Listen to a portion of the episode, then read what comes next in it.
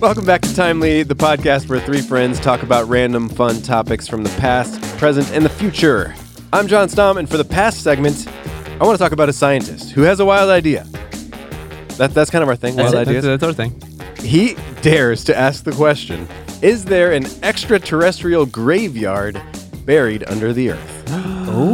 That's really wild that you're bringing that up because I, producer Jeff, have the present segment, and I'm going to be talking about UAPs. Do you know what a UAP is? Unmanned, Unmanned- aerial. Uh, that's what we're calling UFOs now, right? It's right. It is an unidentified aerial phenomenon. Oh. There have been recently leaked footage of a bunch of stuff that's out there From the Navy? from the Navy. Yeah. It's wild. We're going to talk about it because it's fascinating. I've heard a little bit about this. It's amazing that you guys are talking about that because for my topic, we're going to finally be talking about how Google has just set in motion the end of the world. okay. Danny, is this for real? You always talk about the end of the world. I think so.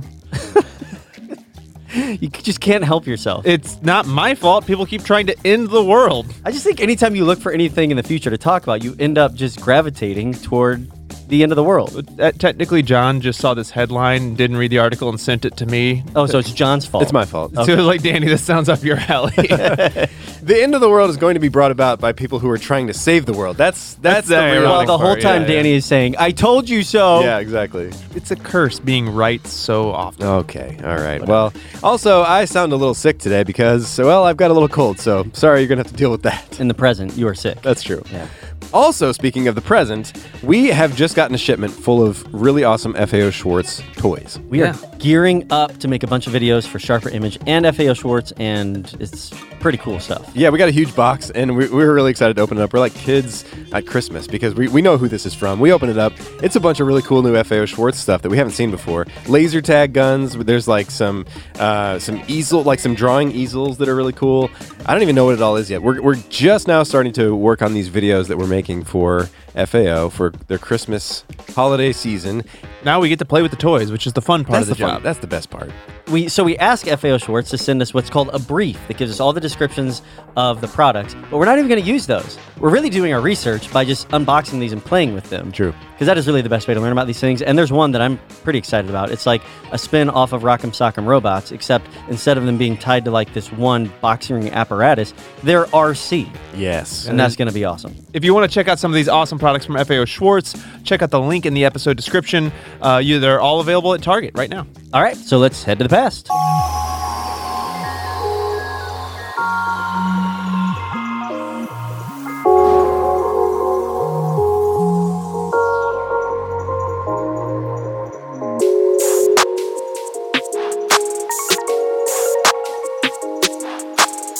All right, guys, welcome to the past.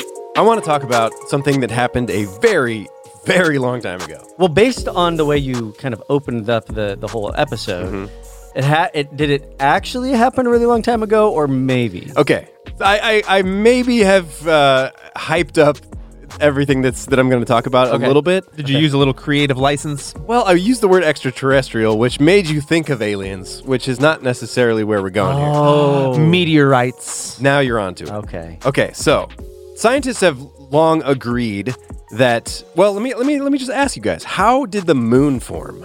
Well, I was always told it was a chunk of the Earth that got knocked off from like a big old meteor or asteroid or something that Yeah, hit the poten- Earth. potentially even another planet.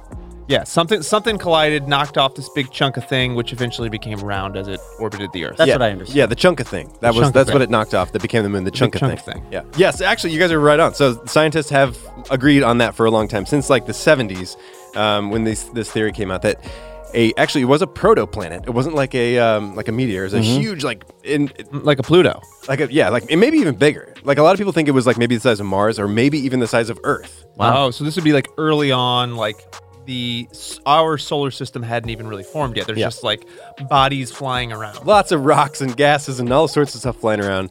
And this protoplanet, which has a name, it's called Theia. Hmm. Theia? Theia, like Princess Leia, but with a TH. character. It sounds like a, Yeah. a Marvel character. I know. Yeah, It sounds does. like she'd be somewhere on Asgard with Thor. Yeah. She's called Theia the Moonmaker. yep. yeah, yeah, there, it is. Yeah, okay. So scientists have agreed for a long time that that Theia, this large body, probably the size of Mars or bigger, collided with Earth like four and a half billion years ago, and blew off all these like rocks and all the you know the water vapor and everything else that like flew off. Um, eventually created the moon because like the water vapor sort of disappeared or whatever Goes What- into the vacuum of space. or- Exactly. Yep. And then the lighter uh, rocks that didn't like fall back down to Earth eventually like were in orbit and then they like coalesced into the moon. Okay. So So That's- it's like the moon's like a big chunk of sandstone. yeah. Yeah, I don't think it's sand. Well, maybe. Well, I mean, but like that same idea. Like it's a bunch of other Maybe it is. rocks that became one big rock. So Yeah. I, I know that you're not an expert on this topic because Yeah. you're just bringing this up based on some articles that you've read. But is the moon is is it made up of earthen substances or is it made up of this other planet? That's that's a good question. Okay. So that's part of where we're going. Like I don't think anybody really knows that yet. And it's, you know, obviously humans have been to the moon and they have brought back moon rocks, Right. but the scientists are really interested in going back to the moon because they want to explore the South Pole because they think that that might be the rock stuff down there might be an indication of like more of where the moon came What from. is the moon like fully made of, or like the origins of it? Exactly. What I want to talk about is not actually the moon, it's what's below the surface of the earth. As a result of this this uh, cosmic cataclysmic event that took place 4.5 billion years ago. Yes, possibly. That is what that's the thing in question. So currently there are two continent-sized layers of rock in the mantle. They're like 600 miles tall. Whoa. So Yeah. think about like the core of the earth, like and then like the mantle section is sort of in between the core and the crust. 600 miles tall and then like way wider than that. These huge rock bodies are just hmm. like floating in the mantle. Hmm. And the mantle has magma, right? It has magma. I think it's like just sort of like halfway molten rock. I don't think it's like solid, but it's also not liquid. I'm not exactly Is it sure. plasma? I, I don't know. I don't know either. Tell us, John. Is it plasma? Is it magma? What is it? Uh, it's uh, yeah, it's plagma. It's plagma, yeah. it's a yeah. mix. I've been really fascinated lately. I've seen a few things about like just what's inside the earth. Like it's not even the way that we think it is. We we always have this image of it being this like uh, everlasting gobstopper of layers that are perfectly spher- spherical, but it's like it's super lumpy and off balanced and Yeah. like and, well, you were just talking yesterday about how like you want to make a tunnel that goes all the way through the earth. yeah. Like if you could poke a straw all the way through the earth. And you jumped into this hole. Where what would happen? I think you would like when you get to the center, what would happen? yeah. I think you would go past the center, and then you'd start to once gravity took back over, you'd start to fall back over. Have you ever played the game Portal? Yes. Whenever you find yourself stuck in a portal and you just keep going, like you kind of float up and down. Yeah, yeah, up and, I think that's it. You just float Yeah. up and down. Yeah. until eventually you'd hit equilibrium and just be hanging out in the core. Fun. Yeah. It's a nerdy thought, but I mean, it's it's a thought. Yeah, I, gotta, I don't know. I got to get Hank Green on that, but you think I got to get uh, Neil deGrasse Tyson on that one? Yeah. We'll maybe we'll never know. But anyways, So there's these gigantic rock bodies Yep. floating in the mantle of the Earth. Yep. And they're thinking that it's tied to this potential planet? So yeah, so the scientist is proposing that these huge rock bodies that are definitely there because you know like seismologists they study the the, the waves that come from the earth like for earthquakes and stuff like that Yeah, yeah. they can tell that when there's an earthquake um, they when the waves pass through these huge rock bodies they slow down or they change direction or whatever So that's how they can tell there's something down there. that's how they can tell something's down there, and they, so they know there's something there, and then they also are pretty sure that like it's a different kind of rock. It's a different density. It's like maybe a different chemical makeup Mm, than Earth rock. Than the Earth rock, yeah. That fascinates me that there's different kinds of rock depending on the planet. Well, it's what's amazing to me is how much of science is based on reading waves. Like even Yeah, yeah. in astrophysics, they're they're not necessarily when they're looking at something that's a billion light years away, they're actually reading certain frequency waves as opposed to actually physically seeing something. Yeah, like a mm-hmm. radio telescope is taking in ra- radio waves of distant celestial bodies and Right. then piecing it together into an image from what radio waves are coming out. and being Like, able to figure out kind of like what you're saying, how it like bends around certain Mm-hmm. densities in the universe. It's all just waves, man. It's all just waves. So yeah, in this case, they can tell that once the waves change or shift, that there's something Yeah. different down there. yeah, it's super interesting. So not, everybody knows that they're there. Nobody disagrees about that, but. The theory has been like, okay, maybe they just crystallized on their own. Maybe just, they're just some sort of crystallized dense rock that's down there. Maybe they uh, formed maybe they're sort of like impact craters from when this protoplanet hit Earth, Mm-hmm. but maybe it's like Earth itself. But this scientist is suggesting that that is Theia itself. Oh, the actual planet's still down there? Like that, it got like smashed into the earth. This is the extraterrestrial graveyard. Oh. This scientist is suggesting that those huge bodies of rock are from the other planet that crashed into us. This is starting to make me think that this is a this is a boring topic, John. And by boring, I mean Elon Musk digging, should digging take through the boring yeah, yeah, yeah. Uh-huh, company and uh-huh. go down there, and they got to take some samples. We That is can't- fascinating. We can't get into the mantle. Why? yet. We can't. They the Russians tried to dig that hole. They didn't get anywhere near the mantle. Yeah, it's true. And that was like a six inch wide hole. Hey, are you saying that Elon Musk is not more powerful than the Russians? Because I contend that he is, sir. I just hesitate to say anything's impossible because, Yeah. I mean, 200 years ago, people were like, flight, human flight, that's Yeah. impossible. Yeah. Now we we can figure out a way. yeah, we can figure out a way. Give it, give it time. Yeah. A fourth Matrix movie? Impossible. Neo's dead. But we're getting one. We're one. getting one. We don't know how. Case right. in point. Yep. So, they, do they have any theories that you know of of what it could possibly me, be made of? Like they, I know they don't know for certain, but do they believe that it is, um, it is like a different form of a substance that can kind of be found on Earth, but in greater concentration down there, or do they feel like this is something that is completely not found anywhere else on the planet? I don't think it's like a yeah completely foreign substance necessarily. I don't think he's taking that leap, but Like something he- that's not going to be able to be put together in the periodical Right. elements. yeah, I possibly. think they just know it's kind of like uh, isotopes of elements. Like there's all different types of Sure. isotopes of helium. They're just slightly different depending on where they're formed and all kinds of things. I think when they measure rocks from other planets, they're looking at the makeup of them, like because they're all made with the same stuff. It's just like this space rock is made up with more of this type of metal that we don't really find much here. And So Yeah. are they are they leaving this in hypothesis form, or are they trying to figure out ways to test this further? The I think the next step, well, I mean, one way to possibly confirm this is when they go back to the moon, when when humans go back to the moon, um, or maybe even just landers or whatever, and we explore more of like what's on the moon. We might be able to find some rock that is from Theia also. So if we find some rock on the moon that's like not from Earth, That somehow with waves behave Uh-huh. similar to what they feel is taking You- place. you on could Earth. compare the densities to what you're finding in the mantle, and then be able to make a pretty good conclusion that it's likely that that would be I wonder- extraterrestrial. I wonder if they have any plans to do any boring on the moon, like rather than just taking surface samples, which we've done. Yeah. And I know they've, I know that the Mars rover they do a little bit of drilling down, but like if they put a boring system on the moon and actually get way down in there, that Yeah. that's interesting. Because uh, question I would have not for you, John, because you're not a scientist, you're just telling us about this article you read, but um, is the center of the moon hot like mantle like It- the Earth? Or I think is it, cold? used to be, but it's not anymore. My daughter was telling me there's volcanoes on the. There's like been volcanoes on There the have been volcanoes, but no mm. more. but there's no volcanoes on the moon anymore. So I'd imagine that's probably because it's cooled. I think that's one thing about the moon. Like it's really barren because there's nothing Oh, keeping okay. it warm. Can you imagine what that would have looked like from Earth to see a volcano erupting on the moon? that had to have been wild. yeah. Yeah, it's wild. I don't know. This is all just theoretical, and you know, scientists are like very cautious about what they say is, Sure. You know, definitely um, a hypothesis. But I think it's just a it's a theory, and they're sort of like exploring how this might be true or might not, and it's really interesting. I just think that that's cool that there's maybe part of another planet. I think it's pretty safe to say that uh, Martians in the past buried their dead under our Earth. Definitely safe to say that. Why is it safe to say that? well, from what John just said, Be- oh, the whole alien graveyard thing that we oh, were right. talking about for like I don't think you were listening. let's uh, let's stay in the cosmos. Okay, And head into the present. let's do it.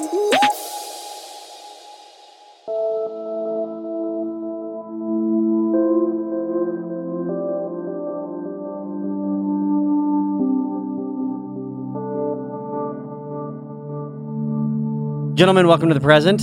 All right. There have there are things presently afoot that are creepy and weird and mysterious, as has been recently covered on the CBS News show 60 Minutes, which I know you all watch. Big fan.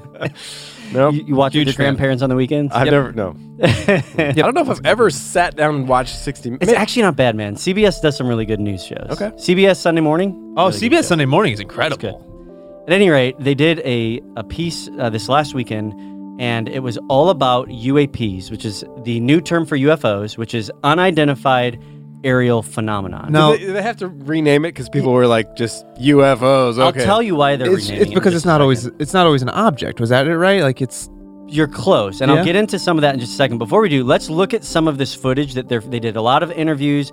They're releasing a lot of footage, and I'm going to show you some of this footage right now so you can react a little bit to it. Okay? All right, hold up. Before we go any further, I want to just say that we're looking at some really interesting videos here. And, and if you are just listening to this podcast, you are going to want to see this. Um, the words that we're using to describe this footage is not going to do it justice. So you need to see this footage over on our YouTube channel. We're going to put all this on timely clips. Yeah. So we'll do our best to describe it right now, but you're going to want to see this. So head over to YouTube, Timely Clips, so you can actually see what we're talking about. It's worth it.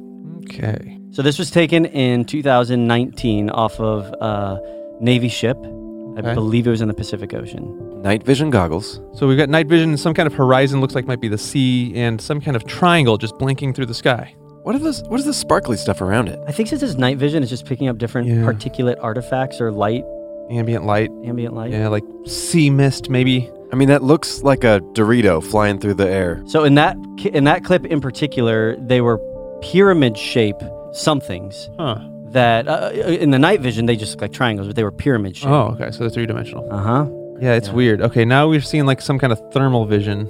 Thermal vision's cool. So yeah, this one was really weird because it actually did not show. They couldn't see it, but it was showing up on radar and with infrared. What? So you couldn't see it with your naked eye. So then Right. they pulled up. But this it's heat vision. something. There is an object. I'm curious about like what is this camera? Is this so? This is from an airplane. Yeah. This is from an airplane. These guys are chasing this object, and you can see what you're looking at right here is what they I think is called a targeting cam. yeah, that's so what I was they use say. that to lock onto, I guess in Top Gun terms, a bogey. Right, right, right. To uh, shoot it, they're not armed though. In fact, a lot of these planes weren't armed, so they're not planning on shooting it. But they were able to lock onto this. So there's an object, black and white. It looks like some kind of. I mean, it looks kind of like a classic UFO, like a spinning top. Yeah, kind of a dome look. that's weird looking, man. Like I don't know, like maybe some kind of bug. It's very hard to make out any detail. It's just like this black blob. It starts to rotate forward at one point. This is this is a an object flying over an airport in Puerto Rico. this is fascinating because that thing you can tell is going so fast. Like there's not a lot of reference for a lot of them, but this one for sure. So once it reaches the water, it actually dives down into the water, and when it comes back out, there's two of them. I mean, you can't tell what this Yeah. is. What it is, two of what? It's yeah. a blo- it's a blob of some kind. So this this one's really hard because it looks literally like nothing but a black blob on a gray screen. Yeah. Um, I'll tell you what this one was was an object that went into the water. They saw it splash, and it came right back out. It, it actually Now that, when they the say air. they saw it splash, this is what people saw with their naked eye. This was a naked eye one, yeah. capturing. Okay. So it's this black blob that goes down into the water. They even make the comment, "Oh, did you see it? It splashed," and then it comes back up and continues doing its weird aeronautic movements. What I don't understand don't is like if the camera is having such a hard time seeing this thing because it's so uh, not uh, detailed, you know, it's just like this Mhm. blob. So clearly, either the camera is really zoomed in and it's really far away. Then how are they seeing it with their eyes? And yeah, then it, so it varies based on what it is. So I'm going to give you an example of one of them. There was um, there were two pilots off the uh, coast of California, and they were scrambled during a training mission because something was showing up on the radar. When they got out there, the guy very clearly describes it. You should go and watch this. I think he was interviewed on 60 Minutes. He also did something on the Today Show, but he says it looked. He's like, this is going to sound weird. It looked like a tic tac falling. It was like going back and forth, and it was it looked just like a tic tac or like a propane tank. Hmm. And he said, then once we locked onto it, it stopped, turned toward me. I started doing, I, I think he was describing it as like a spiraling down uh, maneuver to go check it out. And it started spiraling up toward him. It then met him. And then he said it literally vanished in thin air. And his, um, What? the other plane saw all of this. So they got back to the aircraft carrier. They scrambled another crew. They found it, and this is the only thing they were able to they were able to capture from it. Okay. And, and it's basically that. They locked onto it, and then it zips away. That's all they were able to get of it. it just it's like this little blob that just sort of s- flies through the screen. yeah, just like it's there and then just goes away. So it is unfortunate because the footage itself does not do justice to what the eyewitness description is. Right. And that's the tricky part for us civilians trying to look at Yeah. grainy footage. Looking at water. Looks like we're looking down at the yeah, water. looking down water with some thermal vision, and there's like a little dot that's just flying really fast over the water. I want to say that they were at like forty thousand feet when they took this, and it was a, it was right over the surface of the water, and they said it was going like thirteen thousand miles an hour. They could not get their minds around what was happening. Like stuff like this, like I would have so many more questions because it's just a little dot, and they're saying it's going that fast. How do you know it's going that fast? How do you know it's a physical thing? Like, Hmm. and you're not just seeing like light. Bounce off of something in a strange way. Did it show up on radar? Like, there's so many questions with each one of these. That's what's hard about this is I feel like it's easy to be very skeptical because you can't see anything. Like so, it's, it's you just you end up kind of like it's almost worse than the Sasquatch because it's Exactly. like with that you can like it looks humanish. You kind of imagine more than it really is. But this is you're looking at a blob flying through the frame. You're like, it, what is that? Come and on. that's where you go to one of two extremes usually. It's Yep. either Right. that must be a UFO, Yep. aliens are among us, or It's that's nothing. Right. Yeah. These are photos taken off the coast of Virginia Beach uh, around 2000, I think 15 or 2019. So, you know, these just look like mylar balloons, they do, but they are registering on radar right? as objects that are moving. What is this camera that we're looking at? Because I know That's that's actually a really good question, and that is part of why I'm bringing this up. What we've all seen unidentified flying object videos, right? Uh-huh. That footage is taken by like a family doing a barbecue in a backyard, Right.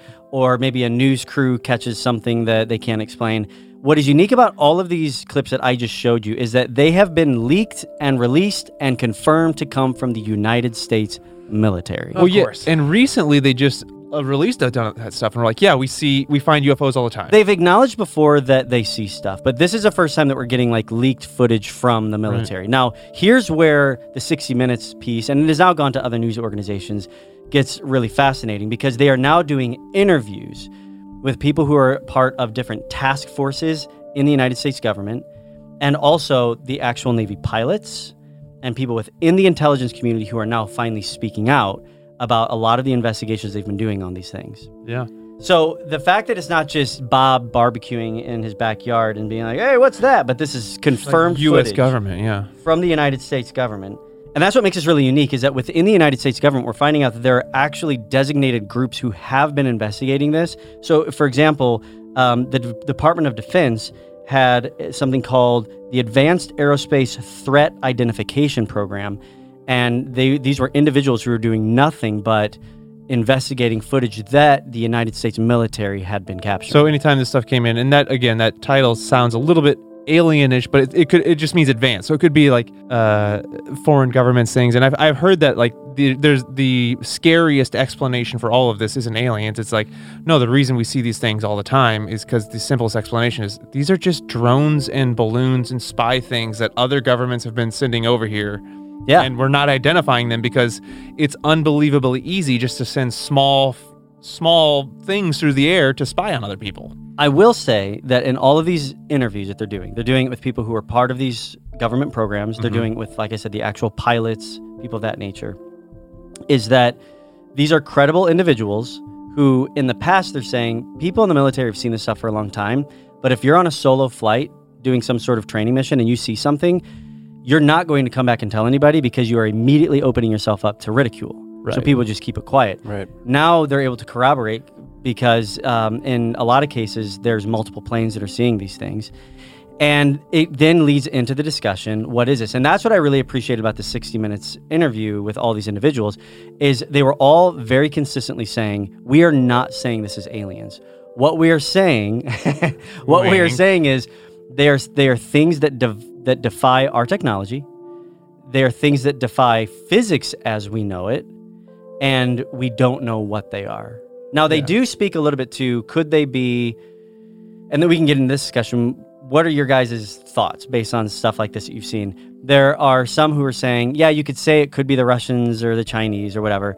But the reality is, it, it is a very slim likelihood that it is, that based on how advanced some of this technology seems to be, that it is some sort of advanced technology from another country.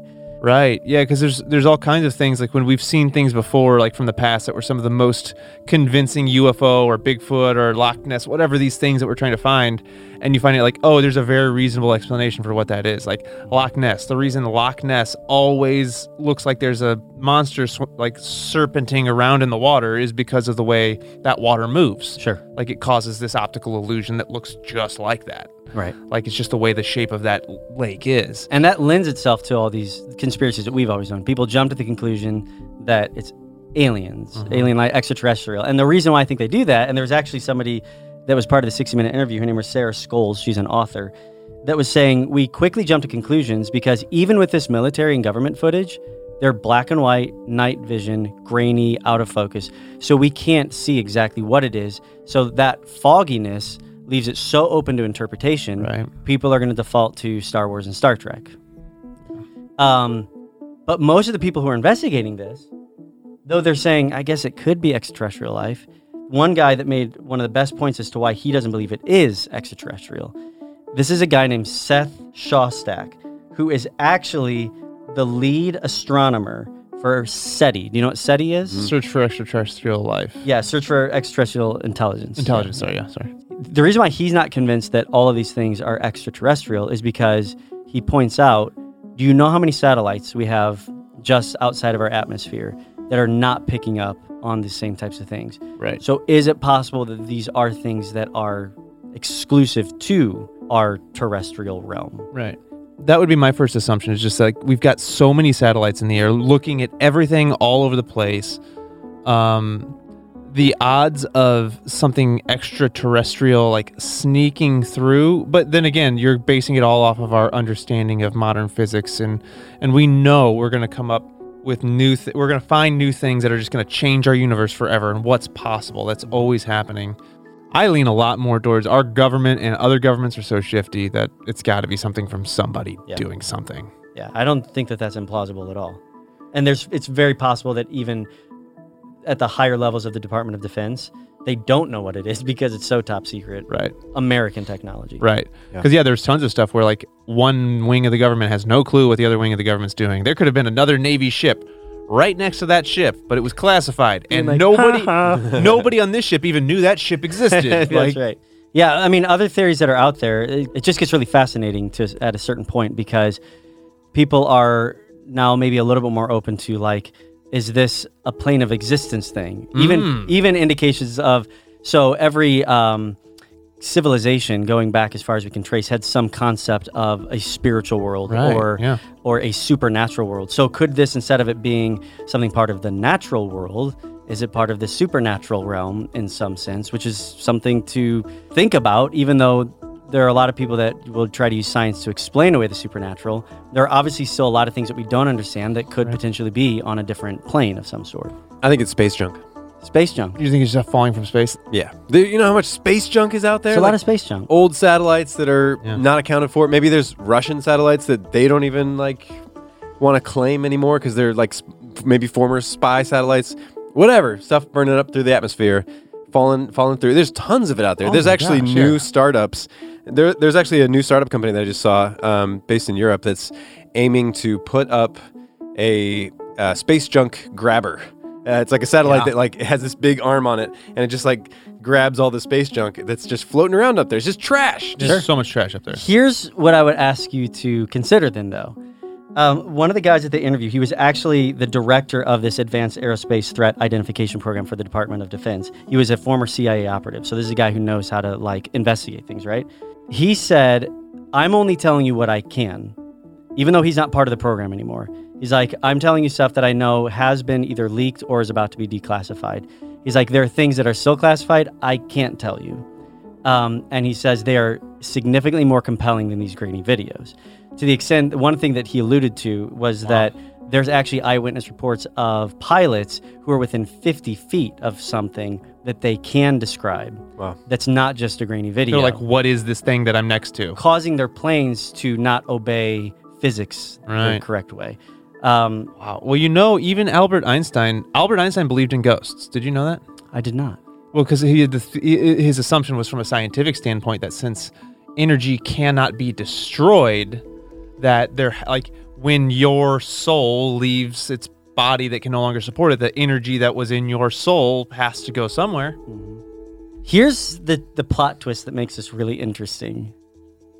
What we have to thank for all this information starting to leak is the coronavirus. Oh, mm. Let me explain. For reasons that I don't fully know, the, the reason the stuff is starting to leak is because the December COVID 19 relief bill that was passed had buried in it a mandate from the Senate Intelligence Committee for the Office of Naval Intelligence and the FBI to produce a report on these unidentified aerial phenomenon within 100 days of the bill passing, which is June of 2021. That's why we're getting all this stuff. So out now. stuff is starting to leak out now because the Senate is about to receive and release, make public a report about the full findings of what the government has been investigating. why was that all in the Corona? Somebody had somebody who wanted him to squeeze it in there, man. I mean, this is we know this about the United States government. This is why it took so long for a lot of the even stimulus packages to pass because there's so many other things baked into any Yeah. Uh, bill that goes through Congress. They got to make somebody who donated to them happy, so they get something put into the bill. Like There was some alien somewhere who was like hold, holding up a congressman at gunpoint, The saying, "You alien better put this." Yeah, yeah, Yeah. The alien lobby got him. big this one. alien. Yeah. So that, that that whole aspect of it is really fascinating, and it's going to be interesting to see in June what Wow. the government is able to tell us and what they're going to release. But the thing that's really fascinating now is like, look, we're beyond the phase of feeling silly for acknowledging that there's something out there. What we need to be careful about, and this is what some of these interviews in the 60 Minutes piece said, is a lot of what Danny was saying. Let's not jump to conclusions that these this is alien life, but there are things that we are interacting with that we don't understand. And there is a scientific uh, theory that if there is an alien life that's intelligent enough to visit us, that we are so primitive compared to them that they would prop like if they are that advanced, they'd have some sort of understanding of morality and would say we cannot interfere with this lesser life form's trajectory. They have like they would see us as having the right to our own life and our own destiny without interference from another planet. So let's Basically anti-colonization. So let's uh, let's let's answer the question more personally, even though we don't want to become uh, guilty of going down the same path and just jump to the conclusion that these are all UFOs as we've understood them as alien spaceships. So let's not jump to conclusions. Let's like let's take a little step to a conclusion. Let's just dip our toe into like sides- conclusions. yeah. Let's A little sachet to a conclusion. I was gonna say sachet. Let's sachet to conclusions. I, I'm not kidding you. I was about to say sachet. you don't really get to say sachet. a It's lot. just the perfect time. this is the perfect time. You guys are friends. um, what are your thoughts? Is there is there alien life out there? I think there's some form of alien life out there, intelligent alien life. I, there totally could be. I, I don't think you can say no. I, I- it just doesn't matter to me. Like so, I, I just don't care Sure. that much. Like it'd be interesting. Like I, I I- I would be really interested to find out if there was. Like if somebody could tell me for sure. But there, I have nothing to gain, or there's nothing I'm going to get from that. This is interesting coming from the guy who's convinced that the world is going to end in some dystopian state. Because that is going to happen. Well, how do you know the aliens don't cause it? Have you seen Independence Day? You're true. I I'm just kidding. we have so many things looking out into space, and we have Right. we we know so often like what's coming here. Now, granted, again, like I said before, there could be some technology we don't even know about that's keep making them able to get here without us seeing them. And there are times that asteroids fly by and they're like, "Whoa, we didn't see that And coming." it's, that, it's really rare. Usually they're No, I think it's actually that we think we are looking at a lot of the sky, but there's so much There's of so it much that we're more, not yeah. looking at. there are more close calls than I think we're able to anticipate. right. So I, I don't know. I, j- I, don't- I don't think there's like an intelligent life that's visiting us. I think the most likely scenario is it's another country just spying, Okay. and then like nature, just some weird things. Yeah. I don't know. I don't know what this is. I think we'll probably find out in the next several years. Like, oh, like, kind of like the Bigfoot footage that came out, you know, like in the 60s or whatever. It's like uh, at the time, maybe people were shocked. Like, maybe there's a Sasquatch, maybe there's this whole species we don't know about. But over time, it's like, that's not really plausible. It's just, there's an easy explanation for it, like you were saying. Yeah. I think there will probably be some explanation for all this. Um, because I think that while there statistically probably is other life, even intelligent life somewhere in the universe, because it's so huge, whether or not they could actually reach us, like, because as we know, like may- maybe there's laws of physics we don't understand, but as we know it right now, like we'd have to go 300, I think it's like 300 million years, the speed of light, just to get to the next galaxy, which is like, okay, so no one's coming here. No one's coming. We're we're on a freaking island. Yeah. Um, so no one's coming here. Like this is not alien. In all probability, like this is not an alien. Um, is it something unexplainable? Yes, but maybe soon. My, my theory is like, or my, my thinking is like, soon we'll be able to have a uh, an explanation for this. Sure. It's either something from space falling out of the sky, um, or it's some other country's um, unidentified aircraft. I have a little bit of a unique perspective too because I'm a, I come I'll come at it a little bit more from a faith standpoint Right. because faith is so important to I know all of us and and as I look through that lens it's tricky because there's a balance there right? To say um, you know we we for a Christian who looks at the Bible we believe that the Bible tells us a ton about the creative order of the universe in a certain sense and yet it's not a science book. So there's an age old debate, or should say a more recent modern debate that's always going on between what uh, a Bible says versus what science says. And unfortunately, they've been pitted against each other, which I think has been really Right. unfortunate because it doesn't have to be that way. Um, I think that it is well within the realm of my thinking based on how I understand the scriptures that if the if if the entire universe was created just for what's taking place on Earth, I'm open to that. Now I get also that scientifically speaking, there's a probability, if we're just looking from a probability standpoint, that there could be more life out there because there's only, we, we know a fraction of a fraction of a fraction of what's actually out there. Right. Um, but I also think that within that probability is a probability that nothing is out there except for us. That is part of the probability, right? Right.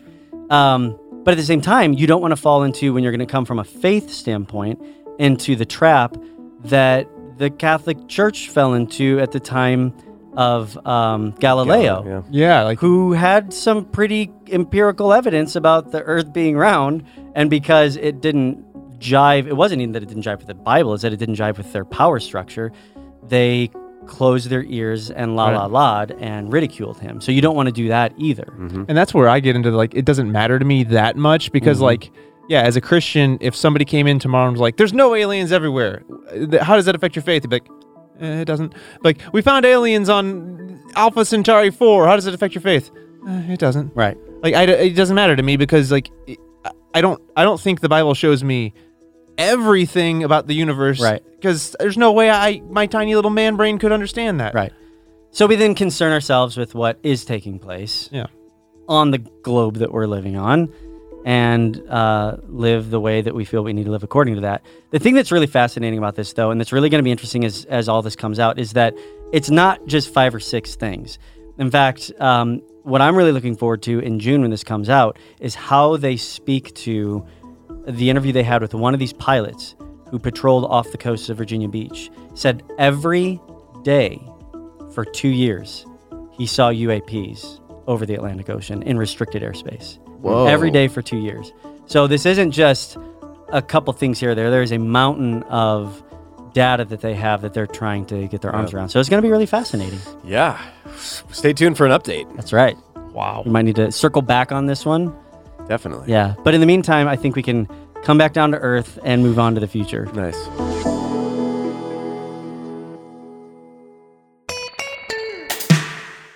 Before we head to the future, let's talk about tomorrow's tomorrow. Oh, okay. yes, yes. Yeah, that is the slogan for Sharper Image, one of our wonderful sponsors. Uh, they have some really awesome toys that we're about to make commercials for, and other things for adults. And yeah, in the last podcast, we told you about these really cool UV sanitation wands, right? Right, yeah, yeah. But we just got a shipment of other things from Sharper Image that are these amazing RC toys. Yeah, They- they've got this really awesome Corvette. It looks just like a real car, uh, and it actually steers with a real steering wheel instead of like a joystick left and right. It's tons of fun. Important to mention that it's a small model. You just said they have a Corvette. It's not. It's oh, not that a- is that is a good point. Yeah, it's, yeah. It's not life size. It's toy sized, uh, built to scale, really fun.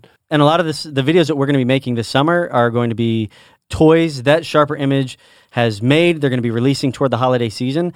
But you need to be watching our Randomonium YouTube channel because we are actually going to be showing a lot of these products in the next couple months. Yeah, and if you're looking for them, you don't have to go find a Sharper Image store. Uh, you can order online, or you can actually head to Target because they have an awesome relationship with Target, and a lot of their stuff is there. We'll have a link in the show description.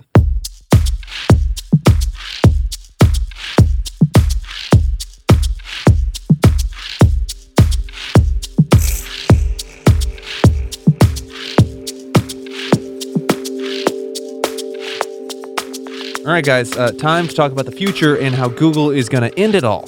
That that makes sense. Makes sense. Uh, so, Google. That time of the podcast. It's that time. Now, I've avoided the the future segments for that reason. I tend to go pretty. Uh, you can't help yourself. How, so how's Google gonna end it all? Google is going to end it all through its annual I/O Developer Conference. Just all right. So they just had this I/O Developer Conference, which is where they reveal a bunch of new things they've been working on. It's you know all these big tech industries It's the way to show off. companies just show off. Yeah. There were two big announcements in their keynote speech here, uh, and they were in the areas of natural language processing and search. Okay. Okay, Sounds good so far. Yeah, it's not very ominous yet. Yeah, you'll you'll see why it's ominous. You got this grin on your face, like and they were talking about language, huh? And, th- and then they said, and here's how we're going to kill everybody. Uh, the first one is called La MDA. Uh, It's it's worded weird. L A, but a lowercase a, and then capital MDA. It stands for Language Model for Dialogue Applications. Okay. The goal is to make it easier for AI to have more conversational dialogue. cool. Okay. So think about it this way: when you talk to your AI, or you talk to like you get on a chat bot or something, like it, it's always Yeah. something So about it that doesn't kinda seem stiff. conversational. It doesn't really like respond like a human. So uh, I'm gonna play you guys a little clip here of Google showing off this new feature. Um, by they basically fed it a bunch of information about Pluto, uh, whether it was through search. I'm not sure where the information came from, and then somebody has a conversation with Pluto about itself. Okay. Pluto the dog from Mickey Mouse. Pluto, the planet. Pluto talks. Pluto talks. So it's it's an AI with just information about Pluto, and somebody has a conversation with this AI about Pluto. So listen to how natural this sounds. Okay. I'm so curious about you. I sense your excitement. Ask me anything. Tell me what I would see if I visited. You would get to see a massive canyon, some frozen icebergs, geysers, and some craters. It sounds beautiful. I assure you it is worth the trip. However, you need to bring your coat, because it gets really cold. I'll keep that in mind. Hey, I was wondering, have you ever had any visitors? Yes, I have had some. The most notable was New Horizons, the spacecraft that visited me. That must have been exciting. The team that created New Horizons was very excited to see me. I also sent them back a picture of myself since I had not been seen up close before. That's so great. What else do you wish people knew about you? I wish people knew that I am not just a random ice ball. I am actually a beautiful planet. Well, I think you're beautiful. So I am Wow. glad to hear that. I don't get the recognition I deserve. Sometimes people refer to me as just a dwarf planet. It's already it's already getting mad. Yeah, He, it's sen- he sensed that. Yeah, It's, it's- like I don't get the recognition I deserve. it's getting a little mad, but it's just like think about it. She was just asking very vague questions that didn't have anything to do with it. Like, has anybody ever visited you? It took that conversation and realized, okay, that has something to do with like, has there been anything to Pluto? So let me give the best answer I can to that, which talked about the probes that went to Pluto. Yeah, and it's like taking like it's anthrop- anthropomorphizing Yeah. these satellites because her question was kind of like about visitors. We think about people, and the AI was able to take like and sort of conversationally make that like, yeah, you mean visitors like anything that could come close to me. That that's very advanced. Not only that, when she went up with just like another one, like that sounds very nice, and they're like, yeah, and then it it just It kept followed- going, It just kept going. I, I don't want to rain on your Pluto here, but It doesn't rain on Pluto. I've heard it doesn't rain on Pluto. It's just a lot of ice. Um, the questions they I don't really like the way they presented this. It seemed very scripted. It's so one could say, well, she had a list of questions to ask it, and we knew that it was going to give the types of answers we wanted it to give. I will say the one thing that was impressive about it, I thought it was interesting how they gave the UI breath. Did you hear that? Yeah. He was inhaling before Yeah. he would make a statement, or like in the middle of a sentence, he you could hear a breath. Yeah. which is interesting touch. They they go on later to show more things of this. It actually does uh, kind of screw up a little bit later, like because it is trying to figure it out. So it kind of gives itself this image of Pluto dancing, which doesn't dance. Like that's weird. And Well, in Mickey make Mouse, he does. He does. Yes. He does. You're right. Uh, I, I I think they could have maybe tried to go the safe route and just fake it. But the point of this is to show off the technology. They end up showing things to developers. People don't know what they're talking about and things like that. So I, I think they're being genuine here. Yeah. Um, but yeah, the point is, is just like if that if that's just a person just talking to this computer, it is able to conversationally understand you almost the way a person does. Yeah. I'm, Use context clues and, and to fill in the gaps. I'm just having a hard time not being skeptical because it sounded like the presentation. It sounded so scripted. It sounded like she was reading from a script, Right. As opposed to, it didn't seem very spontaneous, casual, off the cuff. Right. It was kind of, well, what what do you think? Yeah, they should have to really prove it. If they were, if that was their goal, they should have like asked for questions from the audience or Right. something like that. Yeah, Yeah. that would have been interesting. And so the the developer there goes on to say that me and my son went to have uh, like just had a conversation with Pluto all night, and we learned so much about space and and so many kinds of things. Like his kid was able to have a conversation with Pluto, um, but that is not how they're going to necessarily end the world. Okay. I mean, that's definitely part of it. So you haven't gotten to your point yet. I haven't gotten to my point yet. Pluto gets really upset for not for not being taken seriously. Pluto's going to invade us. No. Crashes into the earth and makes another moon. The the other development they came up with is called MUM, M U M, means multitask unified model. Now this is where they take AI and they start to blend it into search, Google's bread and butter. okay. So right now, if you want to learn something on the internet, you'll go to Google. You might type in a question. It's going to pull up. It's going to query websites, gives you a bunch of links to websites. Um, if you wanted to find out complex information, you'd have to ask question after question after question, dig in further, make your own inferences or make your own connections, connect the dots, and find the right information. Go through there. So what Mum does, it's an AI model that boosts the understanding of human questions uh, and it allows people to use one complicated query instead of a series of questions. So instead of going to Google and typing in a bunch of different searches to gather all the information you need, you can type in one. You could use one really complicated question like, what was it like in the 16th century and would these shoes have kept me dry in the weather during that period? Like, you can get crazy complex with it, and it would do that. I've Uh, always wondered that personally. Yeah, I- all the time. Sure. I was just thinking about that a second ago. I actually zoned out for a second and was thinking about it, and then he said it. It was really it's weird. Weird, right? But so the goal also would be they could safely take away some fear from search. Like we've we've all got kids, and my kids are now getting into computers. John's kids aren't. Jeff's kids are. Uh, one of the things we always are very cautious about is what they Google. Yeah. like yeah. Google's a What are they going to stumble place. across whenever they're searching? Yeah. Yeah, so it's supposed to be able to take that fear away from that. So to be able to say like, "Oh yeah, you can go in there and we can navigate. Oh, this is a child looking for schoolwork. Let's just not pull from the dark places of the internet and things like that." So the question goes the question comes out though is like what are the the ethical concerns here? Like how safe is it? How's it going to affect SEO?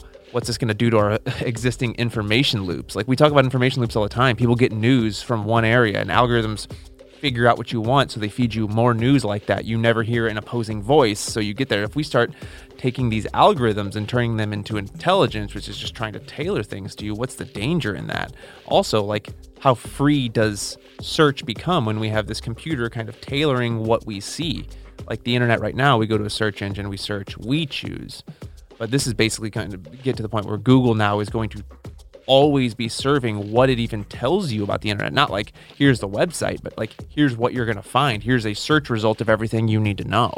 Now, I'm sure it'll give sources, but like, there's a there's a lot of things that go into there. Like, what is this? Is this actually going to be something we can trust? From a and from an informational standpoint, or from like the computers starting to make decisions and take over. I mean, either way, if it's if it's if you've got both of those things going on right now, we've got a search that can respond more conversationally. We've got a search that can understand more, com- or we've got an AI that can understand more complexity. And you start serving those things together, it almost cer- turns Google into a personality. And is it a personality we can trust? Can we have a serious debate about this? Not a playful one, but a serious one. Sure. Not a mean one, but I want to have a serious debate about this because we do talk about this a lot, and it is fun, right? I'm going to make a statement. and- Seriously fun. a ser- it's seriously fun, guys. Yeah. So you better have fun with what I'm about to say. Okay. I think that it is impossible for technology to um, gain a consciousness that we need to be afraid of. Depends how you define consciousness, is what I would say. That it's going to start making decisions to, in some way, try to sustain itself over humans, Terminator mythology standpoint, and come after us. So, in other words, the mm-hmm. whole the whole notion of AI competing with humanity or ending humanity, I believe, is impossible. Because I think that w- the thing that we're afraid of is that AI getting too much or a lot of information or even an infinite amount of information is going to somehow bring it to this um, singularity moment of it saying, you know what?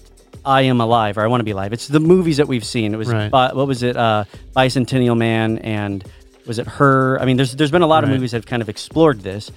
Um, but that's operating on the premise that we believe that if something gets enough information, it will at some point want to make the decision to be a conscious being. And I don't think that's how consciousness works. I think that, um, like, for example, a human baby that has almost no knowledge, it's not less living because it doesn't, because it hasn't accumulated knowledge yet. It is just as alive as the wisest person on the planet. So I don't see knowledge equating with consciousness. I, think- think that's not what the singularity is, though. The sing- It- yeah, I don't. I don't think. He, I don't think Danny's saying we have to worry about making computers smarter than us, or like more alive than us, or more alive than just computers. I think it, that doesn't take away the fact that there's a threat.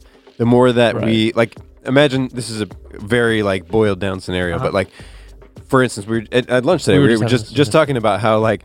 Um, Autonom- autonomy is taking over a lot of different jobs. So, um, truck drivers, most popular uh, career in America.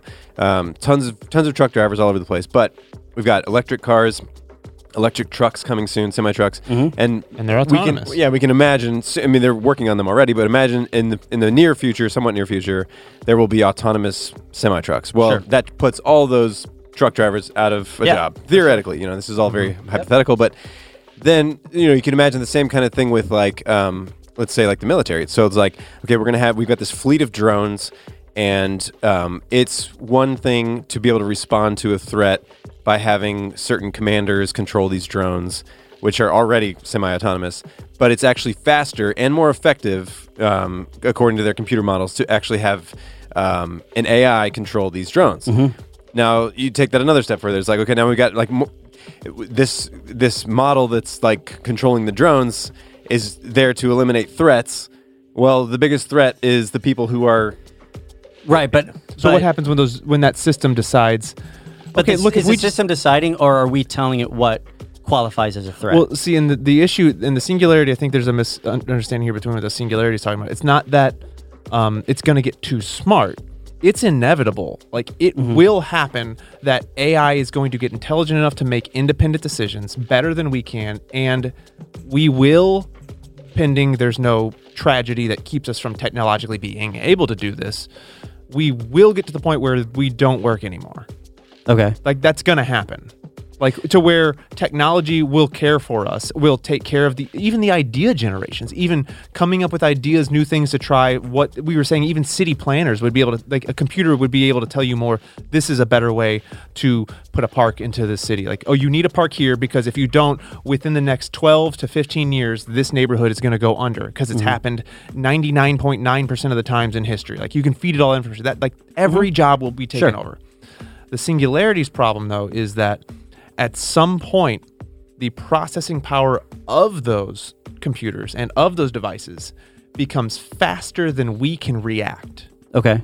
So it doesn't matter whether or not, because like it's already like things have like AI has already shown in some ways that it will just do whatever it wants sometimes, and it will do things even that it's not programmed to do. Well, it doesn't even matter that it's doing things that it's not programmed to do. That's that's even another step, which is l- possible or whatever. But even if it's even if we're taking that out of the equation, even if it's only doing things that it's programmed to do, if it's programmed to make the best decision, let's just say that's like makes the make the most efficient decision To save the most lives. or, Right. or whatever, like or yeah, like um, But we're still, we are the ones as the programmers who are setting the qualifications on what is best but and at what is some most point, efficient. that's gonna be taken over. But why? Why does it have to be taken over? If we're the ones that are saying this is most efficient, but that isn't, or like don't go this far. well, let's let's let me answer your question with a question. Okay. Are you familiar with the trolley? What's it called, John? The trolley. trolley problem. The, tr- the trolley problem. Uh, was it featured in an episode of The Good Place? It was. Yes, I am familiar with it. Okay. So you're familiar with the trolley problem. So the trolley problem is a famous thought experiment on ethics. So we're on a runaway trolley. We have a switch. If I turn, if I do nothing, the trolley is going to crash into 30 people and kill them. Mm-hmm. If I pull the switch, it will kill 10 different people. Mm-hmm. What is the decision that I make there? Do I consciously choose to kill 10 people or do I choose to not not interact at all and just let things happen the way they are? There's no right or wrong answer in that question. Mm-hmm. It's it's an ethical dilemma. But but us as people would wrestle with that differently than a completely logical computer. Correct? Yeah, but you're assuming that there's a close enough ethical conviction with an artificial intelligence as there would be with human intelligence. And I don't believe ethics is something that is simply informational. I think ethics is something that is interwoven into a deeper sense of morality and uh, certain laws of survival that I don't think you can program into AI. Well, that's my point exactly. If you can't program that, that into the AI, how is it going to make those decisions? And there's no reason to if, think if it's that, if the robot says like, "Hey, the Earth is is going to be destroyed if these humans stay around," then I need to eliminate the humans because they are the biggest threat to the Earth, and therefore to my programming, which says eliminate, you know, all of the biggest threats to whatever. Like this is all very ridiculous and Yeah, because at that point, then you're basically saying that the this higher conscious, not consciousness, but this this artificial intelligence. That's what we're talking about here. Is tied to so many. It's a link to so many different worldwide infrastructures. Whether it's tied to you know water, electricity, uh, weaponry, all that other stuff, that it will be able to make decisions to eliminate us. And I don't know. I mean, call me um, naive, but I just I think that we'll always be a step ahead. So even if like in one part of the world, the the the robots go haywire and start like shutting down water and electricity for people because it's trying to eliminate threats. I believe there's enough checks and balances on this entire globe. Unless there is a globally linked artificial intelligence that can shut down the entire or attack the entire world at one time, I just think that we'll always be one step ahead because artificial intelligence will never have a consciousness that's tied to a survival instinct or even tied to a moral code that outdoes our survival instinct and our moral moral code. But again, but you're still putting it into us like the it, it just doesn't matter because these these computers they're not trying to do anything better like or even like that like we that we're better because we're going to have this control over it we're going to do this like it is absolutely inevitable that we will hand over all control to these machines because there's no reason but that that's there's a, no logical that's an reason not to. absolute statement. Yeah, you're making an absolute statement That's statement. kind that of he a- doesn't I know. necessarily agree with. Like, w- imagine camping. You have n- you have no uh, electrical, no computer Right. information on you. So why would in a I'm situation s- where we do give full control, I understand how that threat just skyrockets. But your the basis of your argument is saying it is going to happen, it is inevitable, and it is unavoidable. why wouldn't why wouldn't we as a society hand over control to these things that are better at making decisions than us I think I think that we will. I'm just saying that, it, y- yeah, you, you can't, yeah, you It's- can't say it's going to happen. It's not. I mean, like, because we're argu- we're arguing about it right now, so you Right. can't say that I am right because I'm right. well it that just doesn't make sense. well it's just a, a matter of like how many times is it going to happen so like let's use self-driving cars as an, ex- as an example self-driving cars get in accidents let's just throw a number out we'll make it up uh, self-driving cars get in accidents 90% less than than human driving cars um, at some point the data will irrefutably support that it is irresponsible to let humans drive cars anymore Yeah. and every car has to do it there will be people because the instances again Okay, so then we stop using those cars and So- we use different cars. what We build other cars that don't rely on artificial intelligence. No, but uh, m- what I'm saying is though is like if there are cars out there driving people around and there is irrefutable evidence that we will kill less people by having robots always driving them and taking away the authority of humans to drive cars. Humans will hand over car driving to to like you could say like why don't we just not do that? Well, it's because that, that would be the same as being like, well, let's just go do something that's to kill more people. Like we would do it, we wouldn't do it because it's irresponsible. You're signing the death certificates of everybody who does that. So out of self-preservation, we're going to hand it over. So So we're going to certain- we're going to continue doing that over and over because it's always going to be better. They're going to like it's it's not like it's going to be like I'm saying it's going to happen now. It's going to happen in 100 years. I Sure. don't know when it's going to happen. Sure. But it is inevitable that it will happen. I just I don't I think that's an I think though I understand why you're saying that based on how we are currently operating, that's to say that we're always going to think that way and I just uh, we don't operate by the same moral and ethical codes per se that we did 500 years ago. So why are we going to the next 500 years? So why maybe at, at maybe in 500 years we're going to realize because of the natural resources that we are depleting from the earth what is going to require to give so much power to artificial intelligence to avoid any and every kind of threat to human life that we rein back some of the technology because we're realizing that it's not sustainable for our planet. I just think to say that it absolutely 100% is going to go that way and the robots then will become this dangerous overlord.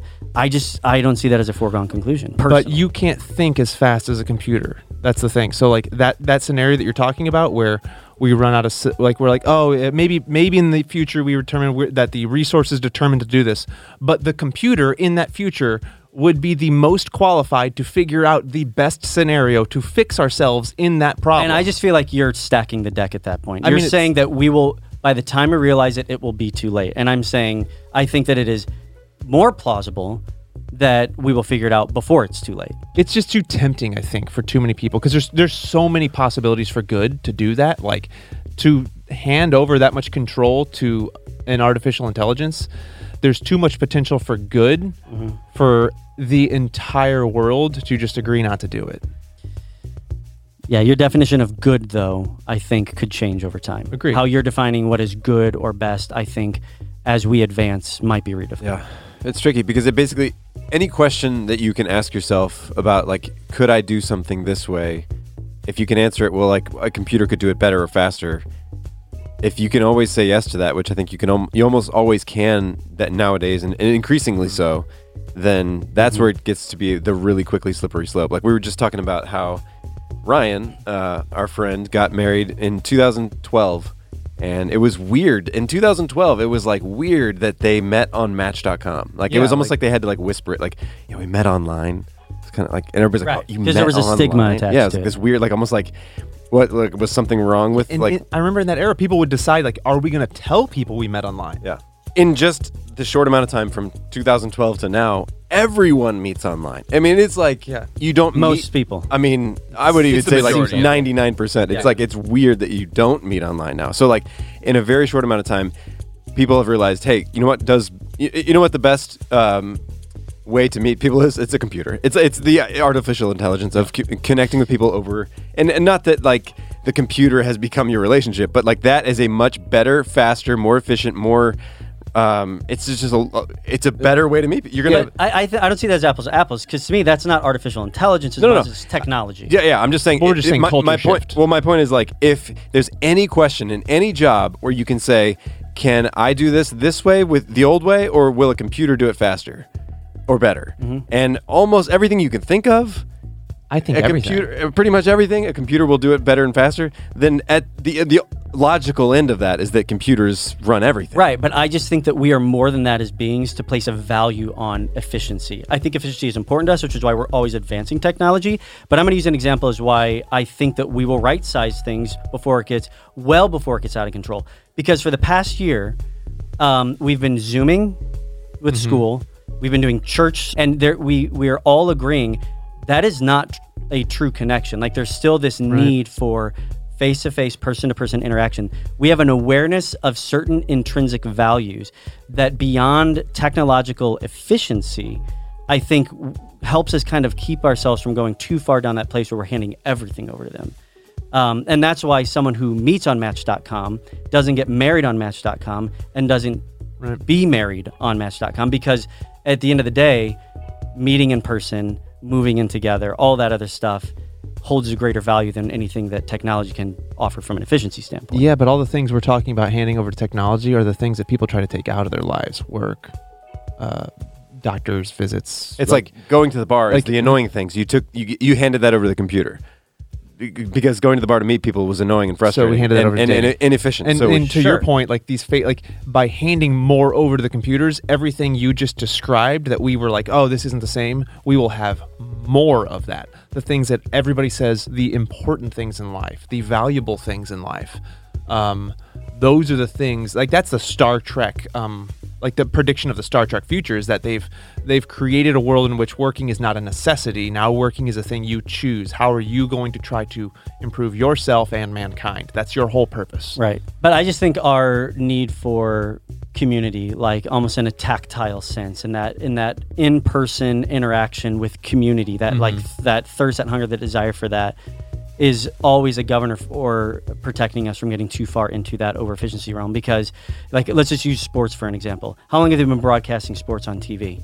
It's like the 1950s since there's ever been a TV, and they're still selling out games week after week after week all over the world. Why? Because even though I get a better view, get better uh, commentary and better slow mo watching an NFL game on Sunday afternoon, sitting in my comfy couch, I want to go to Soldier Field and I want to see the Bears play. But you're talking person. subjective things. You're not talking objective things. Whenever you can objectively prove something is better, then then you're getting in there, and that's what we're talking about. Even like No, but that's what I'm saying. I think that we're, we're defining differently what is objective. I'm saying there's something intrinsically interwoven into us Right. that's tied to something that technology can never reproduce that will always keep us from going too far into technology. I think that yes, like I agree with what you're saying too. That like we have like this intrinsic um, need for human interaction, but I think that's almost like a different topic than like our need for um, self like gratification, like pleasure, and so that in comfort. That supersedes almost everything. So, like we, we like we are saying, we offload as people. We offload work uh, if we can. yeah, it's And the so- difference between living and surviving. because we can because we can and we're we're imagining ways to make work easier and more and more efficient in every single way like you'll have more time to go to the baseball game so people will be like yeah I'll, i will gladly a ceo might like get rid of a bunch of people as his employees Sure. in favor of one software program Yeah, I'll be because that will save him money and let him go to the baseball game Sure. so i agree with you that like people want to do the things that um, they want to do and even if that's like human interaction but we don't we don't always see the human cost of our own pleasure like comfort Right. Seeking nature And I guess what I would say then is just like just in like a few hundred years of technological advancement, I have not seen the I have not seen a power shift like at all. I've seen an efficiency shift. I've seen um, the the ability to sort of like um, do things in, in in ways with technology to help leverage what we want to get done. But I've and maybe I'm saying this from my perspective, so maybe you would say you, you have seen a power shift. I, I haven't really seen a power shift. We just are doing things differently. So instead of using, you know, axes and hammers and flint and steel more like we used to back in the day, we're using other things to accomplish some of those things. Um, we're just using a more advanced version of those things to get done what we want to get done, but it has not resulted in a power shift toward the technology.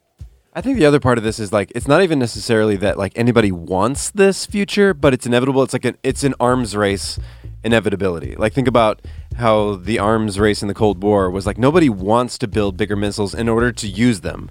We just are we have to build them to prevent the other people from destroying us. So in the same way, we are advancing i'm thinking about the military like we have to be i, I mean i don't know this for a fact but I'm, i i have to believe that the military is working on advanced ai to be able to make rapid decisions to destroy certain targets faster than humans can only because they think that the enemy is also working on that technology to be able to destroy us. So it's just an arms race. It's always an arms race. You always build yourself up because you're afraid of the other people. And so if we're doing that, even if they're not, we're afraid that they are, and they're probably doing that because they're afraid that we are. And so if we're all developing these AI that is going to be the most efficient killing machines, I mean, but we're making a lot of assumptions there because how? Is there is there a clear arms race where countries are using AI to outdo each other and kill each other more Well, no- efficiently? yes. Well, I don't know That is- that. I don't know about AI. military AI being I'm, sa- I'm- AI. oh, hold on. I'm talking about uh, anything. You, you can look at any other example to say definitively yes. Look at the space race. Like Yeah, right. But but the difference is you're saying AI. I'm saying like the in the arms race, nuclear bombs could not make the choice to blow up. Well, no, no. Well, they couldn't in the '80s, but now they might now. We don't know that. Well, uh, also, But we don't know, that's well, my Well, yeah, but why wouldn't we? Like, if, if you can imagine that, like this would be better, which I can totally imagine. Let's say right now, all of a sudden you get an alert on your phone: Russia has just launched a nuke. Mm-hmm. Well, now, if our best defense right now, uh, as the Americans, let's say you're the guy who has to make the decision. Okay, should we nuke them? Where did it launch from? Where do we nuke back? Uh, okay, so do we have to get this approval from this guy? Now I've got to go turn my key. If, if all that is like your best decision, and then you can imagine, well, a computer could analyze the situation and do it faster and better. you're going to give the power to the computer. But again, that's theoretical. We don't know that's how it is. Well, like it would make sense well, for it to be I'm just that saying. way. Well, I'm just saying if you can imagine that that's true, which I, I can, then they're working on it. Well, let's look at what's Imagining, going on right now. Imagining, yes, but what if the United States government realizes we need to have a human turnkey component here so that we're not giving 100% of everything over But to what I'm saying is like, don't you think that the Americans would say? Or again, we're going back to these weird Cold War Right. But like, imagine, don't you think the Americans would say, yes, we think that we should have the human turnkey solution because that's going to always be the ethical way to go. But aren't the Russians working on this really fast computer that can do it faster than us? We better have a computer that can do it fast. I know. I think Like, you're going to Well, do look that. at- you're saying something that just because something theoretically makes sense, you're assuming that you have all the information that means that means it's inevitable. And I'm saying I don't think that means that it's inevitable. Just because we can theoretically I say think that arms races sense. are. It's never been disproven. Like yeah. you have to, like you have to develop something better than your enemy. You have, like I don't know, I don't know an example where we've stopped an arms race just because we've been like, uh, this doesn't seem right. But then again, we're at that same place I was talking about a minute ago, where at some point the AI is going to make the decision. Even though I am the AI for the United States to fight off the Russians, I'm going to make decisions to eliminate my United States overlords. And that's where I'm going to back to my initial argument to say, I just don't see that happening. Like if it did, there's a glitch in the system. I'm not saying there couldn't something couldn't go wrong and the US accidentally nukes itself because I don't. Yeah, I don't. I don't think it'd be like that. I mean, I, I, I- yeah, the end of the world could happen in a million different ways, but it could just be like, well, the only solution to stop us from being nuked is to nuke everybody else, and we're gonna we're gonna keep two percent of us because that's the only thing that can be saved. So I'm gonna nuke 98 percent of the world to keep two percent of the world. That's the most efficient, logical solution to this problem. Like that is in a vacuum of theoretics that I just, just- feel like is Well- not as close to reality. Because you guys are saying if it makes sense for things to be this way, then that is inevitably what it's going to be. And I'm saying there are other factors that could change whether or not that makes sense to say that that's inevitable. Well, let's look at it this way. So in, in World War II, Yeah. we had a series of guys who would look to the skies, um, look to radar, look to all kinds of things, determine that there was a German air raid coming into England, and then they'd set off some sirens. They'd get out their flak cannons. Guys would shoot at the sky. They would do it all, all, all right there. It's all men doing it, making the decisions, watching. Now, uh, Hamas launches some rockets at Israel. How do they protect themselves? the dome. The dome does it for them automatically. They've handed over control of their skies and the safety of their civilians to the robots. Actually, it, we don't know what all the factors in that are causing that system to work. Do you know how that system works? I know it's at least a semi-automatic system, and that min it's semi-automatic. and there, it's at least it might be fully automatic. I don't know, but what I do know is that we've taken a system that used to be guys looking and pointing and pulling Okay. a trigger, and now it's a computer analyzes and shoots down. You're right. So there's an advancement in technology, what's right? stopping it? Like why? Why? What, where is Because your logic in saying that it should? It's going to because stop. it's so advanced. Like if I'm going to go down your guys' logic, I would mm-hmm. say it's so advanced, it is impossible for it to friendly fire because it advanced knows can intuitively know I'm not supposed to fire on my own people. But we're not saying Why? it has to be friendly fire or like it's going to get smart enough to shoot on its own people. I'm saying like what's stopping it from malfunctioning even? Like let's it say could malfunction. Oh no, that's what Yeah. I'm saying. So like let's say like it malfunctions and it shoots the Palestinians before it's even defending itself. Now the Sure. Palestinians respond and they kill the Israel. I mean like Okay. So what caused that war? to me, AI. that is completely different. That is different from saying AI is going to take over the world, which is what we say a lot, or um, end the world. To me, that's saying technology has malfunctioned and caused a big mess. So I do think we need to be careful because with the more technology we have, the more responsibility there is for sure. I just think it would be too bad if we like if we weren't aware that we could push ourselves too far with this. Agreed. And we always have to keep our eye on how far is too far. There, you and I 100% agree. Yeah. So whether or not uh, this Google advancement is going to actually be the thing that ends us, I think the thing that it has d- done a drastic thing for is made a major leap forward in AI. Its interpretive and communication skills just went up drastically. is it all bad? uh, is it all bad? Could be. I don't think it is. I think it's fine. All right, well, we are we're probably never going to solve this. Um Yeah, I mean, we if you've listened to this podcast, we debate about the end of the world and AI. This is a, a continuing thing, so I'm sure we will we'll get into it more. Let us know your thoughts. Uh, leave a comment uh, wherever you're listening uh, to this podcast. We'd love to hear what you have to say. AI, please tell us what you think of this podcast. All right, with that, I'm Danny Gula. I'm John Stom. I'm producer Jeff McCullough. See you next time.